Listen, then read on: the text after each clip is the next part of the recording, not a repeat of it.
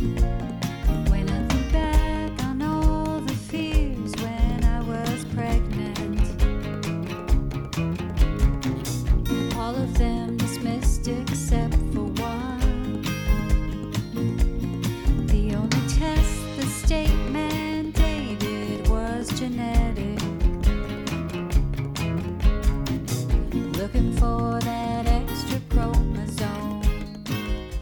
Hello, and welcome to the If We Knew Then podcast. I'm Steven Sachs. And I'm Lori Sachs. And today we are speaking with Katelyn Quintero from Best Buddies. We have links to their website and all of their amazing programs in our show notes. Check them out. This organization is bridging the gap and providing opportunities for our children that are changing the narrative. Everything from the elementary school level to independent, inclusive living as adults. So go to bestbuddies.org and welcome Katelyn. Hi, Katelyn. How are you?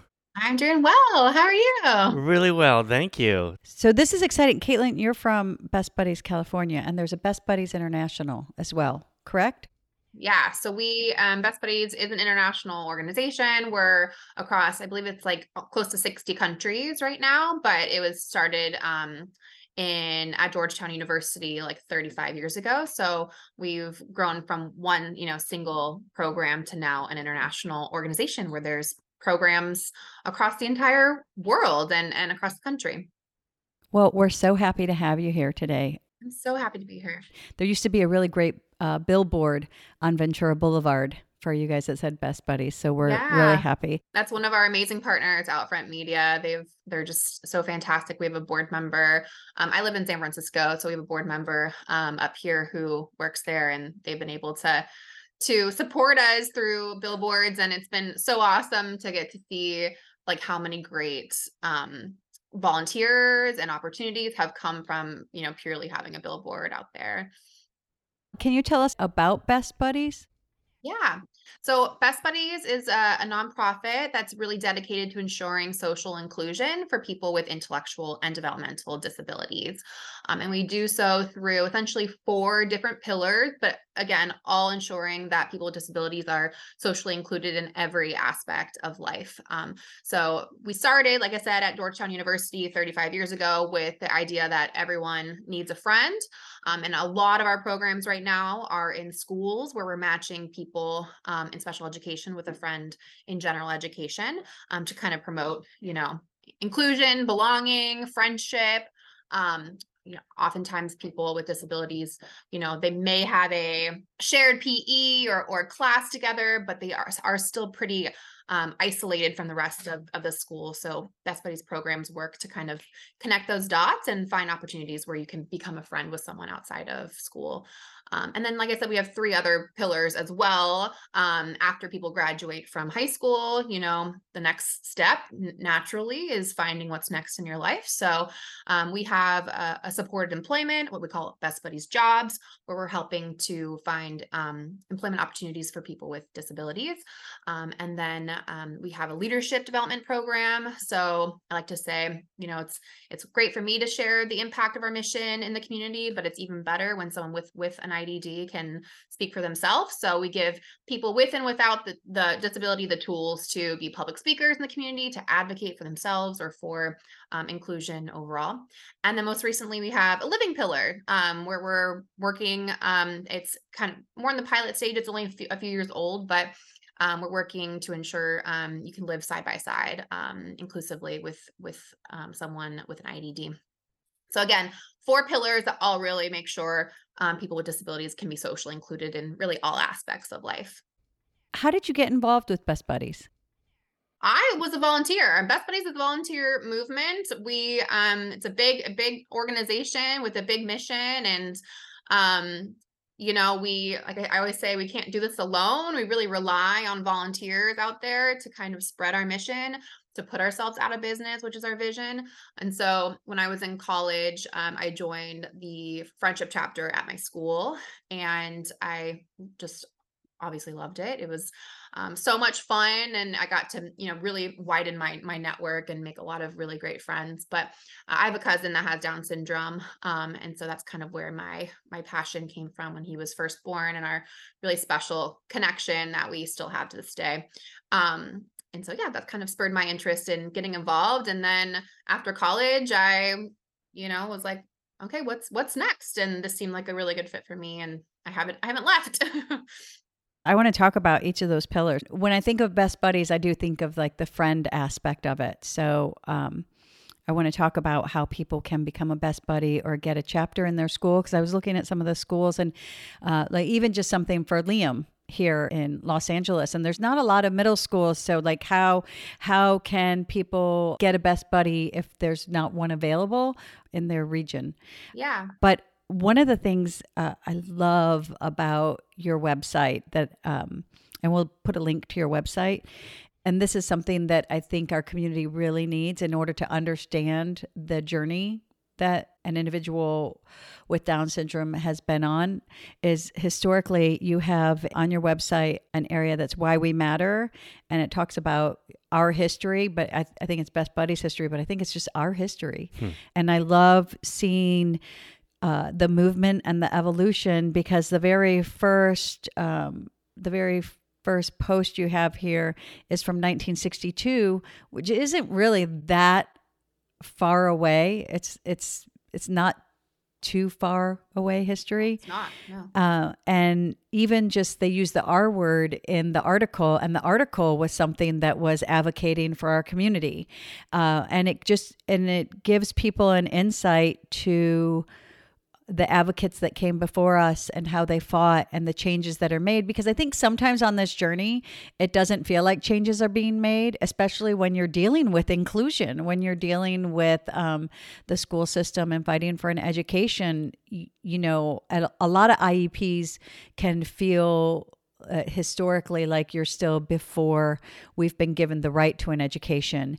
And knowledge is power and if parents have this knowledge they can even use this in their ieps as far as um, some insight into when a lot of these laws and bills were passed. But the great thing is is by the end of the history which i think everybody should go through and read when you get to the most recent posts they're you know they're just um, the power of them and the verbiage that's used and some of the things that we're talking about really show the evolution and, and how far we've come.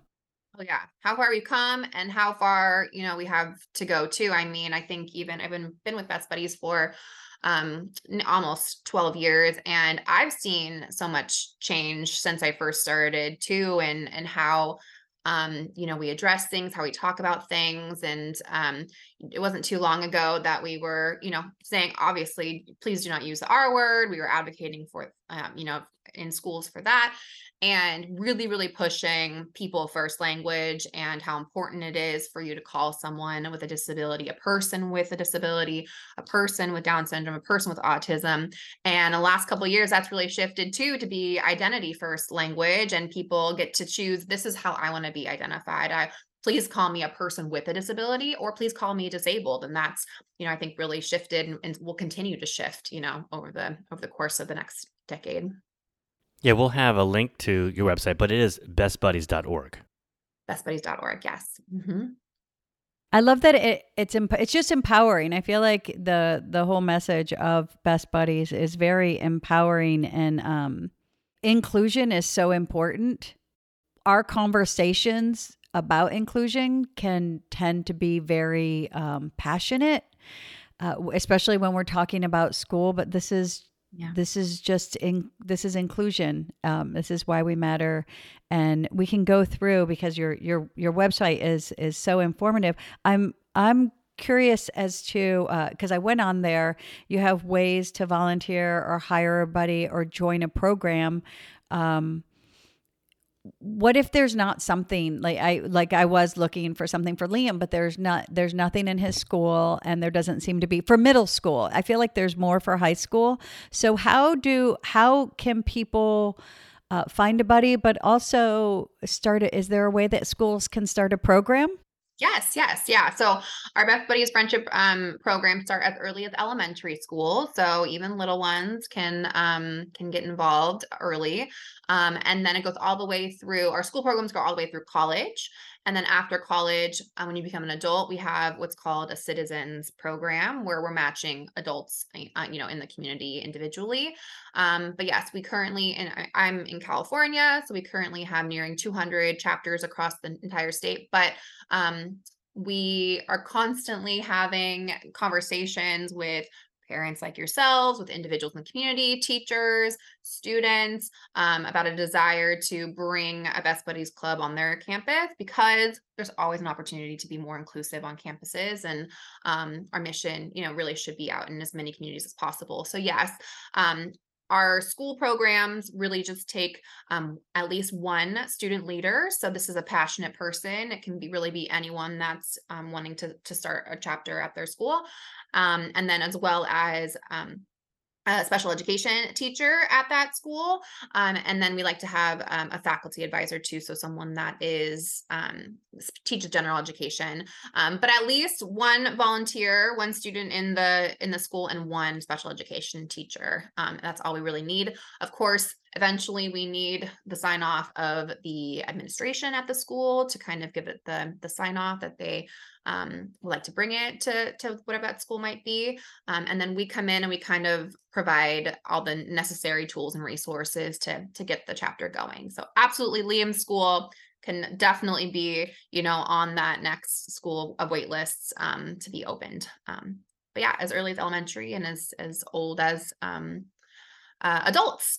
Um, we also have a nationally a pen pal program, or it used to be kind of a pen pal program, but that's called eBuddies, um, and it's all online now. And over the course of the pandemic, has really evolved. Where now we're doing more things virtual. People are getting to um, see their buddy um, on FaceTime or Zoom. Um, but that would be a really great opportunity for if there isn't a, a program in someone's area to check eBuddies out and and sign up to be matched with someone online. And you said there's a wait list for schools? Kind of. We just depends on the the state, depends on the area, uh, how many schools we have, but we have dedicated staff working with schools that want to open a chapter. Um, and it really just depends on who the students and the teachers are and how long to, for how long it will end up taking to open that school. Sometimes it'll be really quick and you know it'll take a couple of weeks and sometimes depending on how how like how much the school requires it could be a little bit longer but yeah we'll we would just add you to the caseload of schools to be opened and then you would work with our local staff to to get open and, and go from there What does a school need to create a chapter? it just needs um, one student leader and one um, uh, teacher and um, we kind of walk you through officially how to open, what the kind of program looks like. Um, we have an amazing leadership conference for um, all of our student leaders to get together in every July. We just had it for the first time in person um, since the pandemic um, at in Indiana, where you know 2,000 students from across the country and world. Actually, we had some international people as well get together and they learn what it takes, you know, what they need to, to host a successful inclusive program on their school campuses. And it's one of the most inspiring, moving, happy, inclusive kind of um, environments. Um, yeah, so they just learn, you know, all the all the tips from each other, from their peers, and, and get they get to bring it back to their school um, to have you know a successful program but within the school themselves we're a peer-to-peer program. So um, our student leaders they work to match people with and without a disability in a one-to-one friendship. So um, while they do lots of group activities together really the heart of our program is that one-to-one making sure that you have that one best friend you can turn to you know when the good things happen and when the hard things happen and um, we've seen amazing best friends you know form out of that that but and you, you can be friends with everybody but really we, we like to match that one-to-one we match commonalities ages so that you kind of see you know the progress over time. Um, and they all every school kind of does it differently but they typically will host you know lunch meetings on campus and our favorite thing is to see those friendships you know go beyond school walls and they're going to the movies together they're going to get ice cream they're walking their dogs together doing all the things that you know any any friendship um, would do And so, best buddies at school, like if you wanted to start a program, then you would go to your school and then you'd have one student and one special education teacher, and it gets signed off by administrator. And that is a different training.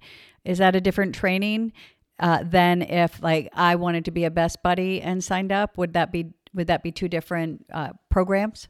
Yes, it would. Um, for our schools, we would walk the, the the teacher, the students. We oftentimes have more than just one student leader. Um, uh, being a, a leader a leader within the club. We also reserve one spot typically for someone with a disability to be a leader within their club too. So let's say they have a group of five people. Our team, um, our local staff would uh, train those individuals on how to open a club. Um, but then yes, if a if an adult was interested in being matched, they would sign up for our citizens program. We would interview them. We would kind of, you know, go through the process to find the best fit for for you um, and make that perfect match. And is that done virtually or is that in person? Uh, like people from Best Buddies come to the school? We do both. Yeah, Oh. we do both. Yeah. Hmm It just depends on where the school is and how far our, our staff are. This seems to me like a good bridge for the lack of inclusion that takes place in schools right now. Absolutely. Yeah.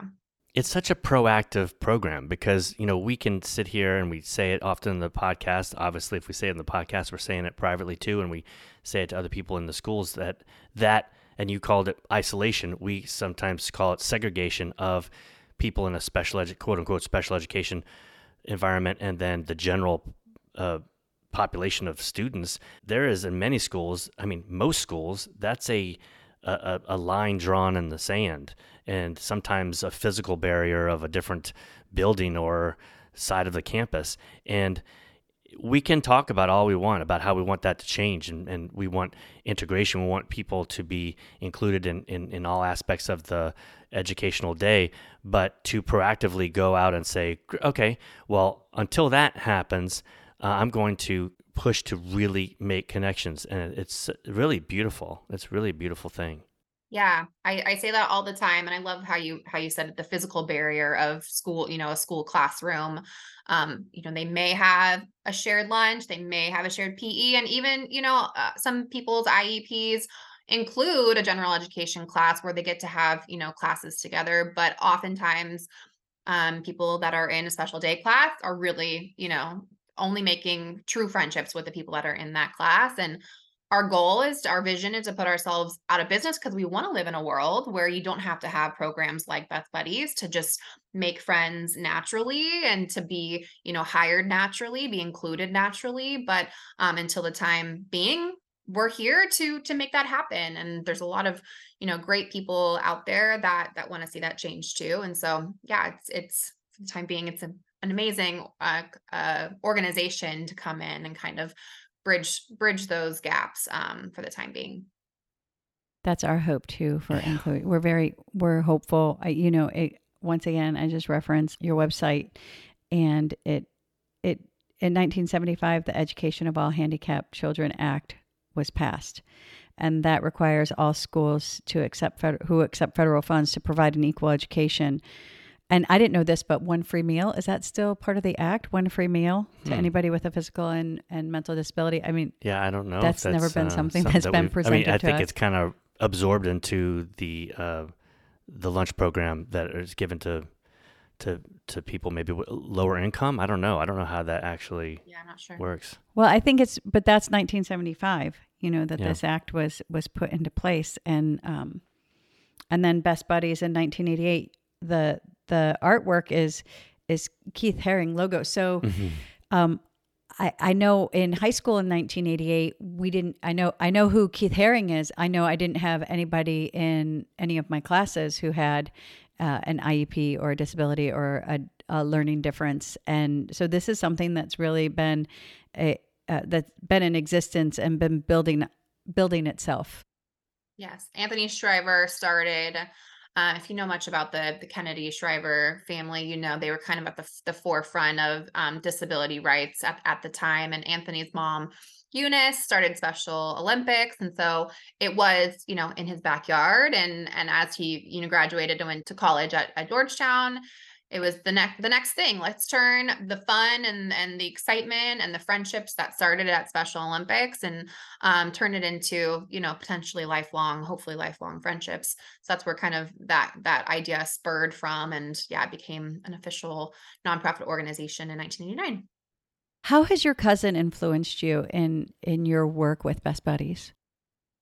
Oh, i don't even know where to start. So much. Yeah, so much. Um, I I feel like my my life w- was changed when he was born. My eyes were opened into just the um first the differences uh and that people with disabilities have i think i was young at the time and so i think that really opened my eyes um uh at the beginning um but ever since then um and then you know wanting to get more involved i worked at summer camps over over the summer and just really had a lot of a lot of fun and i also saw a lot of opportunity from there too and um to to see you know people that want to do more in their community you know they want to have more friends they want to have you know a career and and be included and and the barriers that there were to get there but really you know when i did it in college i was just having so much fun and i made so many so many great friends that i'm still friends with today people that you know came to my wedding and you know we call uncle and um for, for my kids and um they're it's just a really amazing impactful organization in my life. So um i remember talking about it very often with my my family growing up um and getting to see my cousin um you know not have a lot of opportunities to be out you know with friends on the weekends like his siblings did um and then when he went to high school um to this really amazing inclusive high school in California that um included him in many things including the football team including um you know just out in the in the outside of the classroom and um joining best buddies having great friendships that have you know come from there um and how his life you know has changed and how he's blossomed um in his confidence and his um just you know desire to make friends and yeah he's one of the most social people that i that i know for sure One of the gifts of this journey is that I think it, it is definitely eye opening, like things that we would have never maybe thought about before. Um, we get to witness. Did you have you seen a lot of? You said like in high school he started he he started to uh, become a part of the program and get friends. What are some of the changes that you've seen for your uh, or opportunities that you've seen for your cousin? Yeah, well, his uh his high school chapter, Best Buddies chapter is still one of the most uh enthusiastic, like they have a great um a great and consistent teacher that leads the club there and um they have uh like I said my cousin was um, included on the football team um, which they often do at that school. And so, as a manager, but my cousin actually got to play in a game um, one time, which was really amazing. And um, I definitely see some, you know, big man on campus energy coming from from him, even to this day. Like he he goes in and just ignites and lights up a room. Very very social. Wants to talk to everybody um and he really wants a job now so he really is desiring to find um work that will fit his interests which is being around people talking to people being mr hospitality and and taking care of people.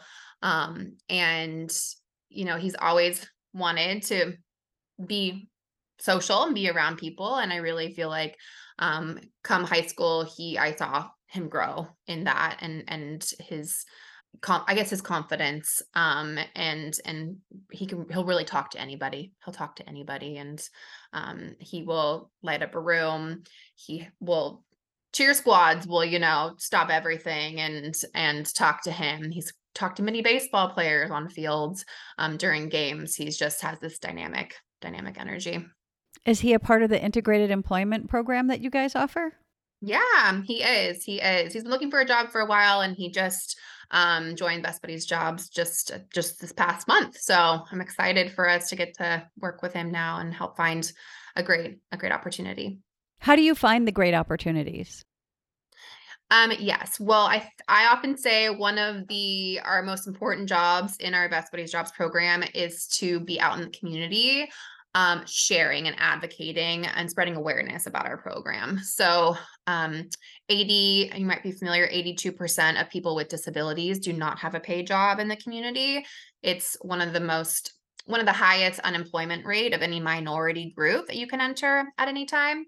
And um, oftentimes they're just a looked over uh, opportunity for for as a candidate um it's not that people with disabilities don't want a job um they do. They want to be you know included and in, in, in a work environment that they can be successful in and share their skills. Um so our job often is to go out into the community and share about that with companies um, that maybe may be interested in hiring or our job is to go out and you know inspire them to to see the impact of um, what hiring someone with disability can have on their workplace and we really work hard um, but what makes us unique at best buddies is that we make that perfect match for the skills of the individual and the needs of the company we we don't want a job just for the sake of the job. We want someone um, in Best Buddies jobs to be um, a contributing member of the community at that company um, where they can hopefully you know make a career out of it or if it's a today job maybe it's not their dream job maybe it's a today job it can really uh, allow them to gain experience and use their skills um, and potentially you know uh, uh, develop in their career over time either within that company or outside that company. Since inclusion is such a challenge for our community and for our children i mean i think um, in the most recent years when we're talking about inclusion and diversity it's it's getting better little by little or we're educating parents on what the their rights are and some of these misperceptions that are propagated and misinformation that's given to parents. Like parents are able to see that individuals with Down syndrome are, are able. But do you see the impact of the non education of individuals with Down syndrome impacting their ability to be employed? Well, we have a per- person in our program near where I live um, who's been in his job for over 15 years, and he is a really, really valued member of his his workplace. He works hard. He shows up. I think he'd love to continue to, you know, grow in his career development. But um, yeah, 15 years. Um, so that's, you know, really amazing. Um, and he has Down syndrome, but we have other people in our programs too who've been, you know, in 20 years within their within their company and have gained a lot of um, opportunities for growth within that company. I would say the biggest, I think, barrier to end or barrier once they get a job um, are the the behavioral things that come out of not be, not having opportunities to um, socialize um, inclusively within within the high you know their high schools. So a lot of times what our jobs team is working on are those you know behavioral boundaries. You know what is appropriate in a workplace what's not appropriate in a workplace and reinforcing them. Um we so our a little bit about our jobs program itself. We are with the person through the entirety of their interview process. We're there in, in the interview. We help kind of redirect, you know, the questions if it's not making sense or needs a little more clarification. Um, and then our goal is independence. So we want to essentially graduate the participants where they don't need our support. We're there um, for the lifetime of the employment, but we also, you know, want them to be successful and set up for success where they're we're fading out our support over time. So we might be there heavy in the beginning. And then once they know what they're doing, then, you know, we start to fade out. Um, but we're always there if someone gets a promotion, if they get new skills. Um, and of course, if there are any challenges that come up within the job, um, we are, you know, kind of the, the specialist and at least um, redirecting or, or kind of assisting in supporting the the company the team that works with that person on some of the behavioral things that may come up um, during their, during their work. Do you see equal pay in the job in the workplace? That is our goal yeah. That uh, that's that's our focus in best buddies. We want um, the person that's employed at the company to be paid the same amount that any other person without a disability would be paid um, at that company. Um, but at minimum minimum wage is what they you know should be paid at a company but yeah we're always advocating for equal pay what they would pay anyone else in, in that in that job um, and also we're advocating for growth over time. So if they're performing really well, they've been there, you know, a certain amount of time, getting the raises that, you know, others would would get. Well, when you talk about behavior, it's it, it is a skill. It's a learned skill. And I think about one of the real negatives of non-inclusion or segregation is that uh, teachers and administration will allow certain behaviors to occur within the special education community. We always hear, you know, oh well, there's some behavioral issues. Well, quote unquote, because that's something that can be learned or unlearned, just as if someone had a, a, math issue. I don't like algebra. Well, what do I, how do I figure that out? How do I, or it's not connecting with me, right? Well, we're going to work on these skills in algebra until I get it. Well, Yeah. I often see the community of a special education student being allowed to behave a certain way amongst quote unquote themselves. These are just, I'm saying quote unquote because these are just, to me, it's so wrong. But so then it completely underprepares a student to behave accordingly like you would expect any student. Like to not be upheld in that skill uh, is such a detriment. Just like not upholding the algebra skill to somebody. It, it you know, you're you're not learning. You're not being Absolutely. prepared for the Yeah. future. So it goes to show that you put anybody in a bubble where you're allowed to behave, work, learn a certain way. Once you're told to come out of that bubble, you're allowed to be out of that bubble. You're totally not prepared for that situation. Absolutely. Absolutely. Yeah. And I think that's one of the amazing benefits of our school friendship program um, because they get to, you know, meet others um, that are quote unquote typically developing. Um, and we really hope and we train um, the individuals with, you know, in, gen- in general education without a disability to withhold those standards, you know, in their friendships. So it's easy enough for us to say, um, I feel uncomfortable. I'm going to allow this, you know, thing to continue. Um, but really, it's our job to hold each other, you know, whether you have a disability or not, up to this, to you know, this the standards of living in society, essentially. Um, and we've we've we train that. We we have a lot of great trainings within our program, um, locally, and also, um, you know, like I said, the the conference as well that kind of reinforces those.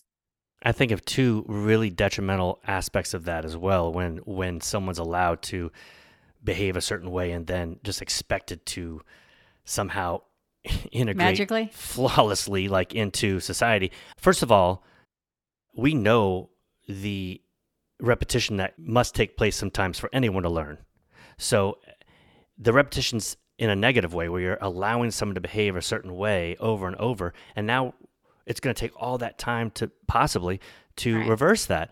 And then twofold that bad behavior or whatever skill unlearned skill is then blamed on the person that wasn't prepared or blamed broadly on the disability and it's it's very very frustrating and But it can also be, you know, society is blamed on like the lack of in, the lack of the ability to understand differences when it's just been not um, not allowed. I think I should say you've walked onto an uh, a podcast that's really about like we really talk a lot about inclusion because you say that you you guys want to eliminate your job. We want our podcast to be archaic, where it's like, oh my gosh, can you believe, believe that, that was what- even a podcast? That was even a sub- thing that they had to say that oh you have to put a person with another person. But you know it's it's unlearning behavior on both ends. And i and i do believe that the kennedys and the shrivers have been such great advocates. And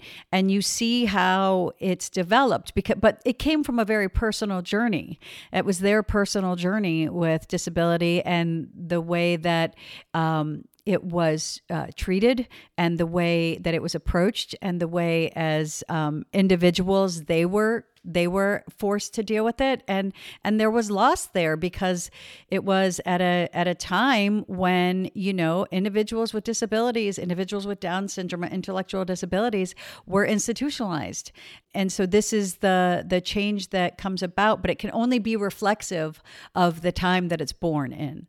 So right now there's such a great push for inclusion and it's like something that's a possibility because even though it was there for us in the 1970s it wasn't a possibility. It wasn't something that was a reality. You can say that that's out there for us but to be able to receive that education and that inclusion it really just it wasn't something that was real and this is a, a step up. And when you talk about that individuals are being isolated I think that as a, a humanity, when there's a wrong, there's so many ways that we make a change and we fight it and we do these things and we advocate.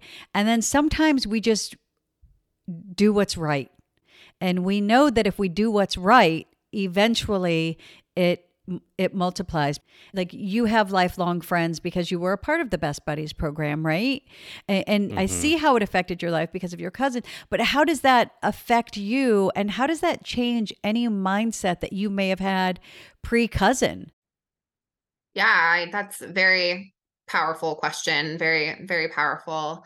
Um, uh, yeah, certainly a lot of people do not have that those same experiences when they get to be a grown adult, a working adult. Um, and from you know first speaking from the job side of things um, we we have to go in and provide that training um, we want to provide training to the individuals that work with the individual that is placed there because they don't often have um, they haven't you know they may not have grown up with a cousin you know like i do or they may not have been involved in a program like like i was in in college um and so it may be the first time they're actually work get to work or be around someone with a disability and so we we come in and basically we're just you know advocating for them to be treated the same as they would any other colleague.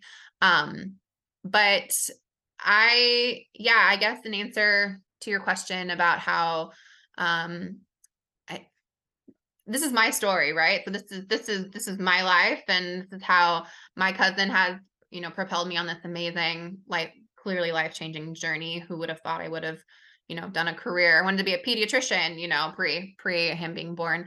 But um, I I get to see my friends, uh, so many friends. Like I am so blessed to get to do the work that I do because um, I get I've just had so many amazing friendships be formed um, within you know the last decade um, and I get to see them thrive, you know, in society, and I get to be a part of that journey with them, and I um, also get to sit back and see, you know, how how they're how they are able to be included um, or not, you know, in the community. I also see a lot of a lot of injustices watching my my friends with disabilities out there and be treated um, in a way that you know they they shouldn't be. So it's it keeps me, you know, wanting to be on this journey of of promoting inclusive opportunities.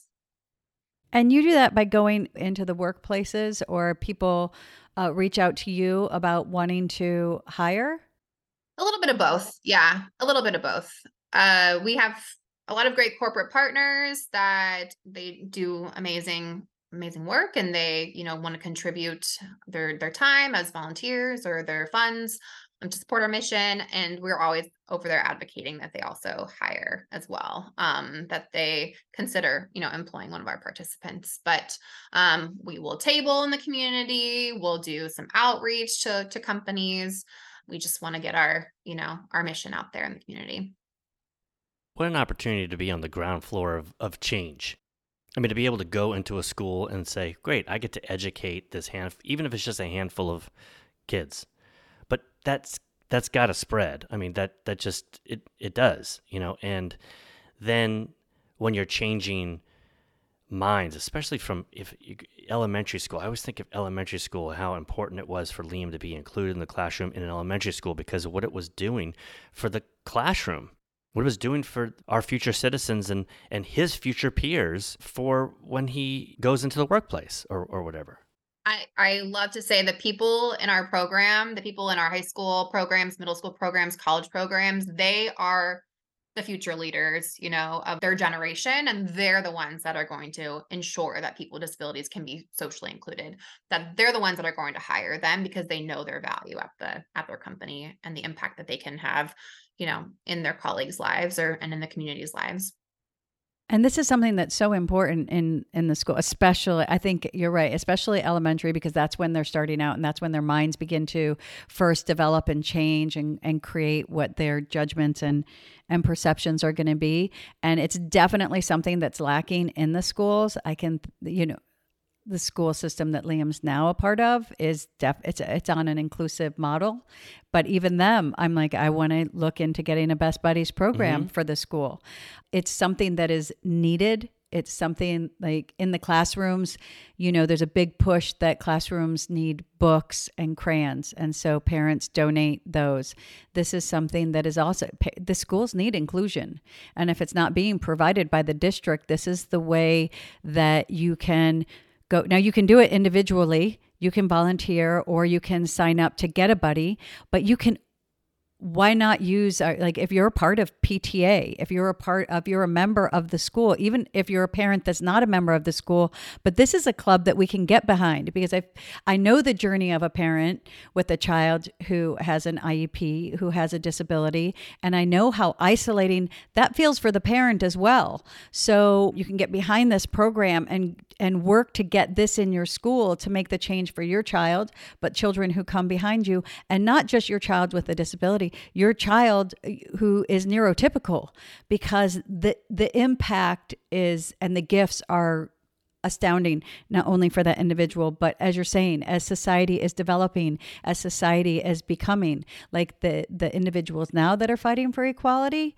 that that are using their voices to stand up against injustice you know they were exposed. They were exposed you know to differences. They were exposed to diversity. It was personal. and fortunately and unfortunately it does it's more passionate when it's when it is a mm-hmm. personal journey I do love telling people, I think Best Buddies events are one of the most fun events to go to.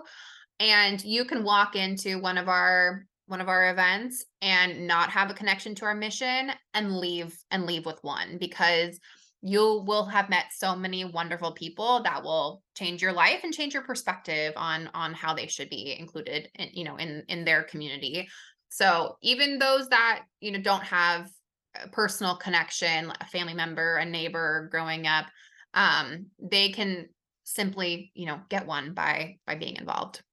What do one of those events look like?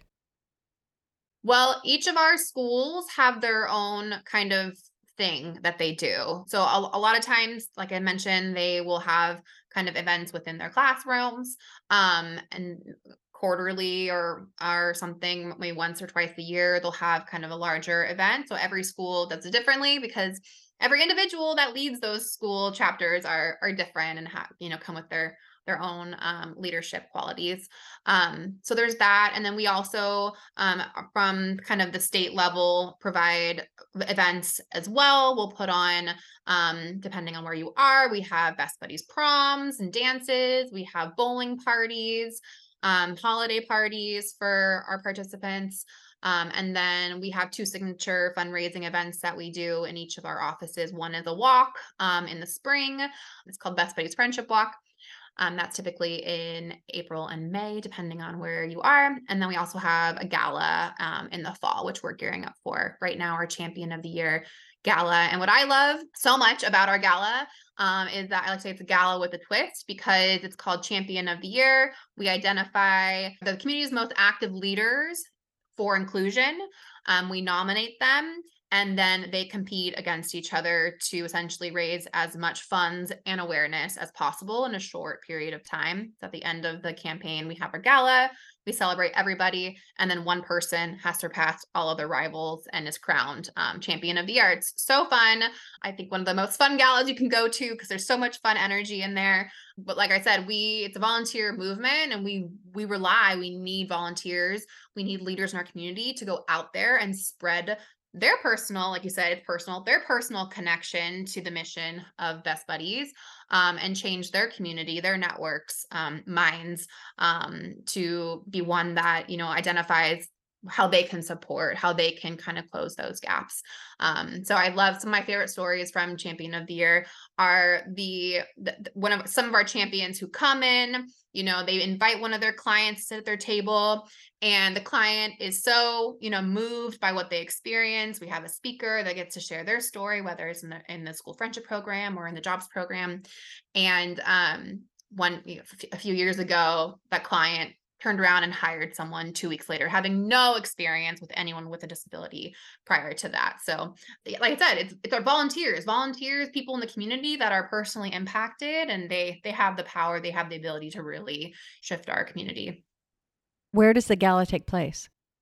So each of our state offices typically have one. So I oversee California. So we have four in, in California, one in um, San Diego, one in Los Angeles, one in San Francisco, and one in Sacramento this year. But I'm sure you have listeners around the entire country. So if there's a state office in your area, then there likely is either a walk or a gala in your area too. We'll put a link to the Best Buddies uh, website, but is there a link directly to the galas that we can put in our websites for like the fundraising and donations? Yeah. So our gala, um, like I said, it's champion of the year. So it's called the, uh, the URL is bestbuddieschampion.org. You can go on there and see a list of every single um, champion of the year gala in across the entire country. And similarly for the friendship walk, bestbuddiesfriendshipwalk.org. And you'll see a list of all the um, friendship walks across the country. And as far as for hiring, if there was a company that I wanted my son to work for, is there something that I could reach out to Best Buddies and where I could go to that company and say, this is a program? Because I also know that for companies, there's a lot of tax incentives. Mm-hmm. Yeah, there's incentives that help. So is there something where as a parent, I can go, okay, my child is going to be in high school next year, and I'd really like them to you know, when they graduate, work for this company, I go to that company and I can give them this information that because you have an information on your website about how to become an, an employer. We do, yeah. We we have um, information listed on our website. We also have you know, as many flyers as you can think of, we probably have one, but specifically, we have one about the business benefits of hiring um, someone through the Best Buddies Jobs program and so they can take this to some someone and then that company can reach out to you. Because that's also i think sometimes companies will be you know concerned with how the lack of inclusion. And if they don't have anybody with a disability in their life that's where their brain goes is like oh this is going to be really hard. It's not usually there's not usually that much difference between between any em- employee. Like hiring any you know you hire them for their skill level. Yeah you don't like they that's the one thing we try to get parents to understand. They're fed a lot of information about how challenging this path is and how different their kid is but they're not that different. They may, they may do it differently but every single kid does it differently and no doubt people with down syndrome are assets in the workplace but you oh just, you know there's, i right. mean i even hate that we have to say they. It's like our kids like it's just we need more people in the workplace for people to understand that oh gosh, what was I thinking? I was thinking something else, obviously. Oh, we've had so many of those success stories too, where a company maybe has, you know, some concerns. Um, like I said, we come in, we advocate, we we we share the impacts. We might might connect them to another um, company that has personal experience and can share, you know, how great it went there um, they end up hiring and a lot of companies feel good knowing that there are extra supports in place that our, our team is there to come in and support with the training that um, that may be necessary over the course of the first couple of weeks or so. Like i said we like to fade back because we want them to be able to showcase their skills in you know within that company. Um, but yeah so there's so many companies out there that are just really you know, i'm sure kicking themselves for ever thinking that they wouldn't be able to, to contribute to the to their workplace. It's like classrooms who didn't understand what what it would be like right? Yeah. um, you have two pillars that we haven't gotten to talk about yet. One is the leadership development which is so so important because we want our children to be self advocates right? And then maybe we can end with inclusive living but the leadership development can you talk a little bit about that? Yeah, so leadership development, we actually have three programs in and within that pillar now, but um, the one we talk about or we see mostly is our ambassador program. So training individuals in public speaking um, where they are essentially by the end of their the training, they come out with a speech about you know their life, their experience. It could be about their story within Best Buddies, or it could be about you know their their life story aside from that. Um, and we will use them at our events, but we also really encourage them to go out and advocate for themselves and you know, whatever that might be. I've seen, I've taken people to the state capitol where they're, you know, speaking on behalf of changing bills, changing laws within, within, um, the state and um but then also you know using using it when they're networking out in in the community um and uh, we'll often bring um our ambassadors with us when we are sharing about the jobs program and allowing them to you know speak for for themselves um, but we also you know you might have some listeners that might go to private schools as well and so that goes within our our uh, leadership pillar too so oftentimes private schools do not have you know special day programs or special education component to their curriculum. So if there are students um, or schools that are interested in kind of getting involved in our in our mission in some capacity, we have um, this program in particular, which is more about advocacy. You know, doing um, on school events to promote um, the the opportunities that are there, um, as well as spread awareness within their school walls. Um, and then most recently, we added a brand new program just um, just within the last like six months called um, transitions. Um, and so when you talk about, you know, preparing your kids for what's next, whether it's high school or whether it's work, um, we do transition programs where we're un, not traditionally like you know schools do but we'll come and we'll do workshops like a six week workshop with um, individuals to prepare them um, to kind of go from you know their high school uh, experience high school curriculum to getting ready for the workplace. And that falls into our leadership um, program because they are learning about advocacy learning how to to talk about their skills learning how to talk about you know what their interests are um, as they go out and look for employment so that is for the individual who has the disability. You were talking about for what for you were talking about the private schools, and I know in my mind I was like, most private schools they yeah it's so sneaky, but they have this um, IQ thing that they do, and they don't allow kid the kids have to test in, and that's the way that they are able to continue to propagate the segregation and the elimination of individuals with disabilities in their school. You have a program that allows if you have if you're in a private school like that and you don't like that message, you're allowing people from the inside to still give the benefits of what inclusion is and teach individuals and students that are at that school the neurotypical students to have an experience and i anybody who's listening, because I can think of a few parents that I could reach out to, these programs are so valuable. And this is the kind of thing that's needed to actually change that system because the system does need to be changed. These systems were created so long ago and we're changing. And I think it's such a beautiful way that you know parents can start to move forward into changing that and making a difference yeah so that one's called promoters that that uh program's called promoters for private schools and I went to private school growing up and I always say I feel like we could have used it more than the public schools just because if you go to private school most of your life you may not you know be around someone um, that's different than you. Um, so yeah so that's called that's called promoters. Um, we also can do one-to-one matching um, with uh, private schools as well if that is of interest um, it's a peer-to-peer program, so we like to ensure it's the same age. But um, if there is a school primarily for you know people with disabilities, whether it's you know people with that have autism, um, we can match you know that that host site with with a private school as well in one-to-one matching. And these programs are approached in a way of equality. A lot of our experience with like disability is we get a lot of pity and we get a lot of like false emotions coming our way, but this is an empowering way to change to to make a change and to change the narrative. Yeah. Um people often ask so like big brothers big sisters and I say kind of but not really because it's peer to peer. So it's really like we're we're trying to make friendships that could last, you know, a lifetime of people that are in the same similar life experience or similar age. Um, it's not, it should not be a pity. It's mutually enriching on both sides. Like going back to your galas and proms, um, that only promotes inclusion in the school sponsored big galas and proms. You know, that that's, uh, that's how we can kind of get inside, like this ground floor thing, to get inside of a school and make a change and to show, oh, well, we're all friends here. Yeah, For, of course. We're all going to go to the prom. Is there more on the leadership before we move to inclusive? Our three programs in leadership are promoters, the the one we just talked about with private schools, our ambassador program, public speaking, and actually our ambassador program can be for someone with or without an intellectual disability. So we'll train you in public speaking, um, uh, whether or not you have a disability. And then um, our transition program is our our most recent one. Yeah, so those are the three.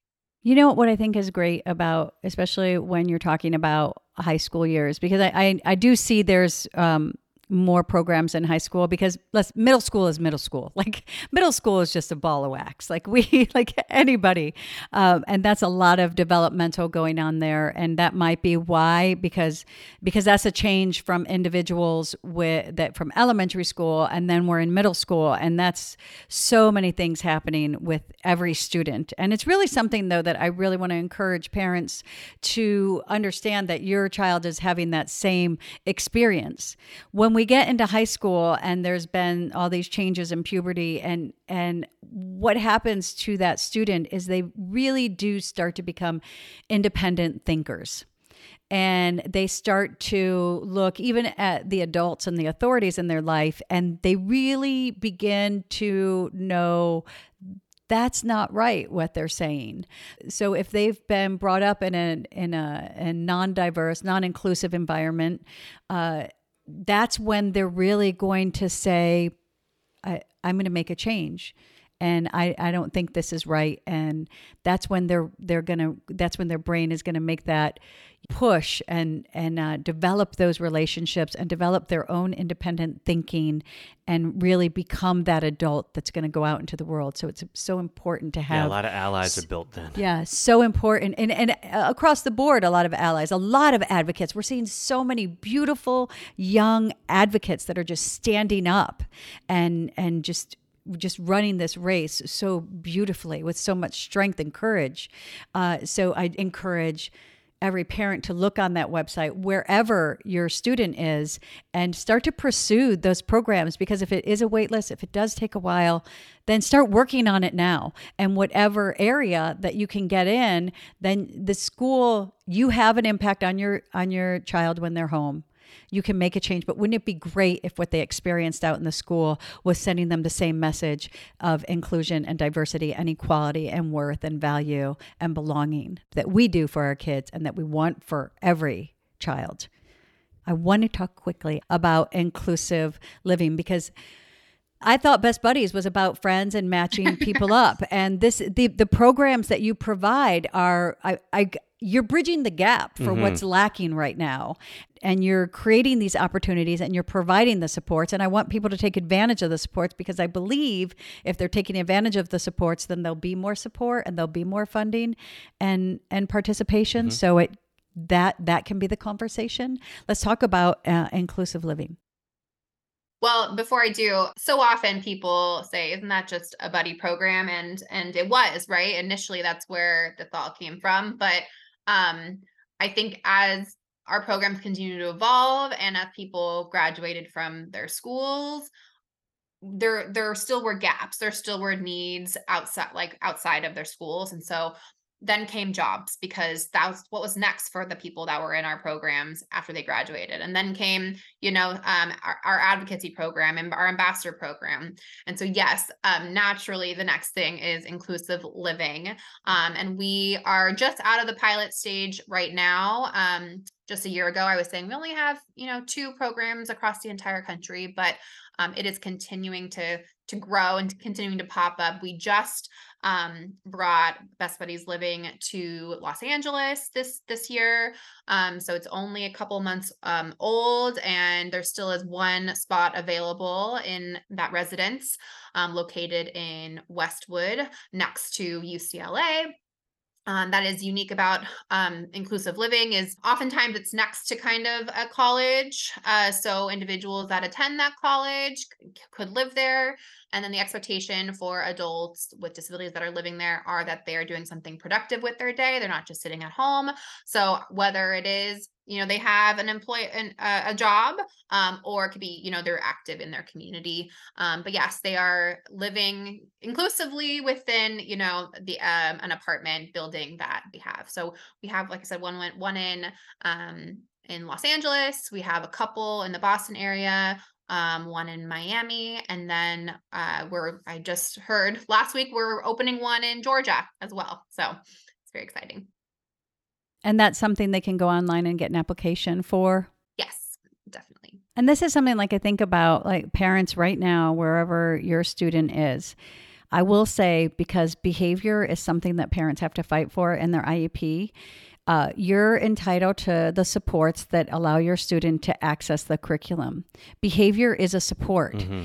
If you have a behavior, and I don't know why it is, like with Liam, who has Down syndrome, who doesn't have like a different diagnosis, like w- we really have to fight that that actually impacts his ability to learn. It it affects his ability to function in the world. And as he gets older, it affects his ability to live independently and have a job. So I want that to be the conversation when they try to deny you uh, a BIP in your IEP very early on or take your child off of curriculum, that it is the burden of proof is on them and that you're right, your student's right, is to the supports to access their curriculum uh, that is their right, that's their civil right, and behavior supports. This is an example. This conversation is a, an example because a lot of the opportunities that are out there for our children are severely impacted by behavior or different things like like being supported and independent um,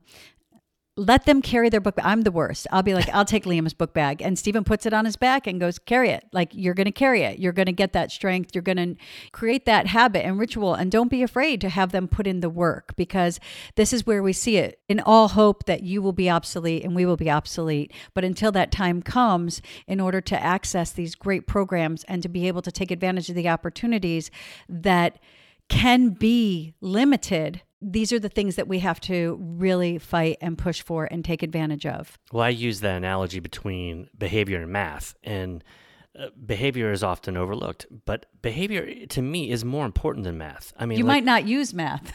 and we all have calculators in our pockets. We're walking around with calculators, right? I mean, I understand learning math does evolve your brain into learning about other things that could be a broad spectrum of things. I get it. But when we're talking specific maths that I don't even remember anymore, I have a calculator in my pocket and I'm probably going to double check my work anyway when it comes to something important. But my behavior needs to be put in check. If I was allowed to act any way I wanted as an neurotypical student, um, I would just do that. And we see that. We see people being egotistical or inappropriate to certain people different than them or whatever. I mean, but we nip that in the bud. We call people out on that because we don't allow that in society. And I see too much of our community being allowed to do things when it comes to behavior because it's just, oh, that's just, uh, but it's not doing any good. We can prepare our children to take advantage of these programs when they're older, in adulthood even.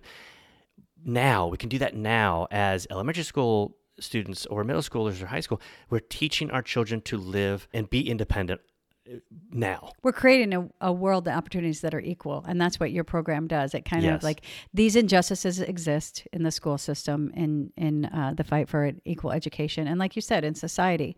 And so these programs, I, I just really believe that these programs, if you have a non inclusive school that, that wants to continue to not educate your child, start looking into these programs uh, of, of getting a best buddy, creating that sense of belonging. Because if they're not going to do the work, then then that's when we come in with our grassroots effort. That's when we Yeah, come make in change from the and- and we make the change and we have that power. Like we're not we're not victim to our life, even though a lot of people would really like us to think that we don't have a voice, that we don't have power. And when I say we, I mean, you know, the people that like um, Liam. Like I want Liam to know he has a voice and he has the power. Until he comes into that, that that's what I have to be for him. And then he's going to take the baton, and then he's going to go there. Um, but your programs are so o- outstanding. I mean, again, it's it's just like what Special Olympics did for individuals with disabilities so long ago, as in creating that sense of belonging.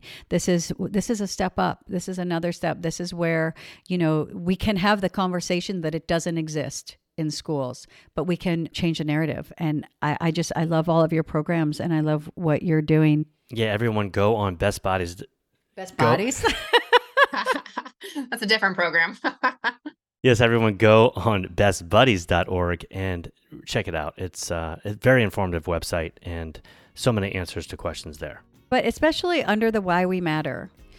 We can't change our future unless we know our past. And uh, I just, I thank you and, and everybody at Best Buddies for what you're doing. And thank you, Katelyn. We thank you for changing the narrative. Thank you. I'm so happy to be here. I'm thrilled to meet you both. You both seem like amazing parents um, that are really working hard to advocate for your son's needs, but also our greater world's opportunities. Please follow us on Twitter at If We Knew Then Pod, and you can drop us a line on our Facebook page at If We Knew Then Pod, or visit our website, ifweknewthen.com, to send us an email with questions and comments. And you can join our mailing list there and get alerts of future podcast episodes. All these links will be added to this episode's show notes. Thank you again, and we look forward to you joining us on the next episode of If We Knew Then.